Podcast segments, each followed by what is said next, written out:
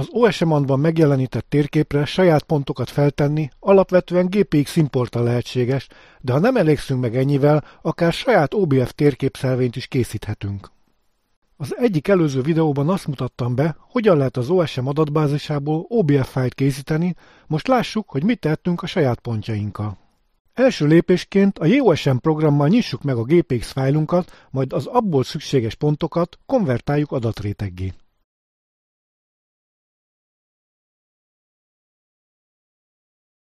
Megnyitás után a jelölők sorban jobb egérgombbal lehet adatréteggé alakítani a GPX pontjait. A példánkban elsőként a cseresznye GPX-et nyitottam meg. Ezeknek az OSM-ből importált adatoknak az egyedi név mezejét ezután egységesen cseresznye névre állítottam. Ezt ugye a minden kijelölése plusz névmező megadásával tudtam megtenni.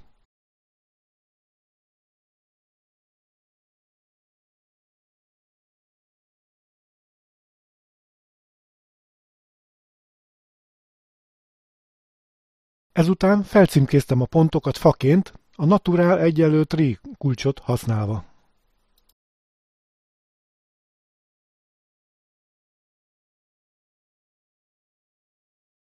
Ezt követően ugyanezt a fosókaszivával, majd a meggyel is megcsináltam.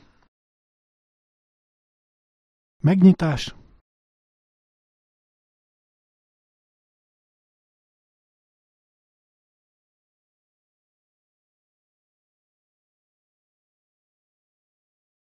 Átalakítás adatréteggé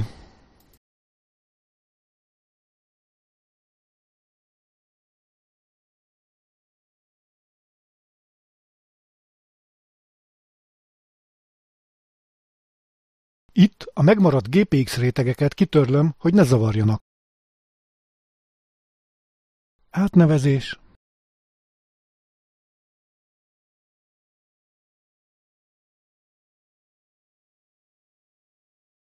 Címkézés faként.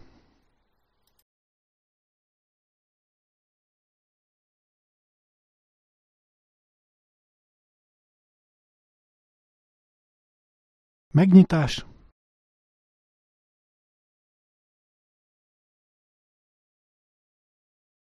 Átalakítás adatréteggé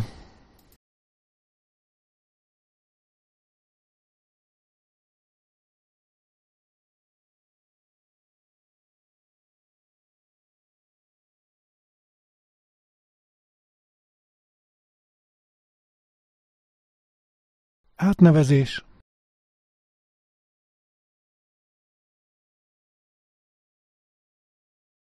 Itt a megmaradt GPX rétegeket kitörlöm, hogy ne zavarjanak. A legnagyobb falat végül a dendromania.hu-ról felhasznált nagyfa adatbázis volt.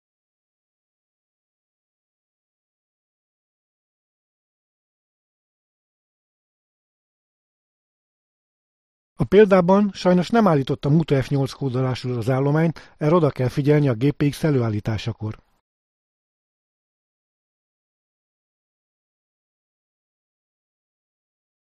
Itt is átalakítjuk adatréteggé. Egyszerűsítés. És már láthatjuk is az egész országot.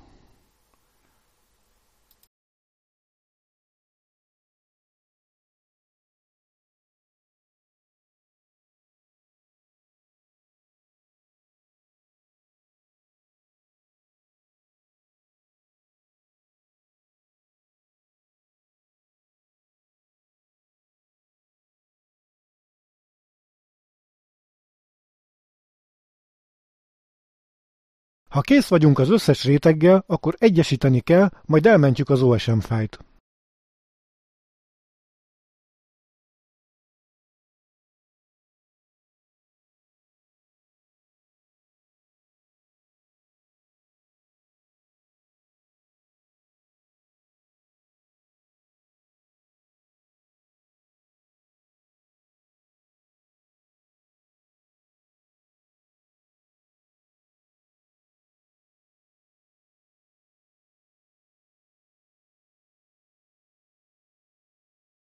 Ezután jöhet az OSM Map Creator program, amivel már csak egyszerűen elkészítjük az OBF fájlt az előzőekben elkészített OSM fájlból. Mivel a pontokon nem lehet útvonalat tervezni, így az útvonaltervezés pipát érdemes kikapcsolni, mert kiakadhat a program.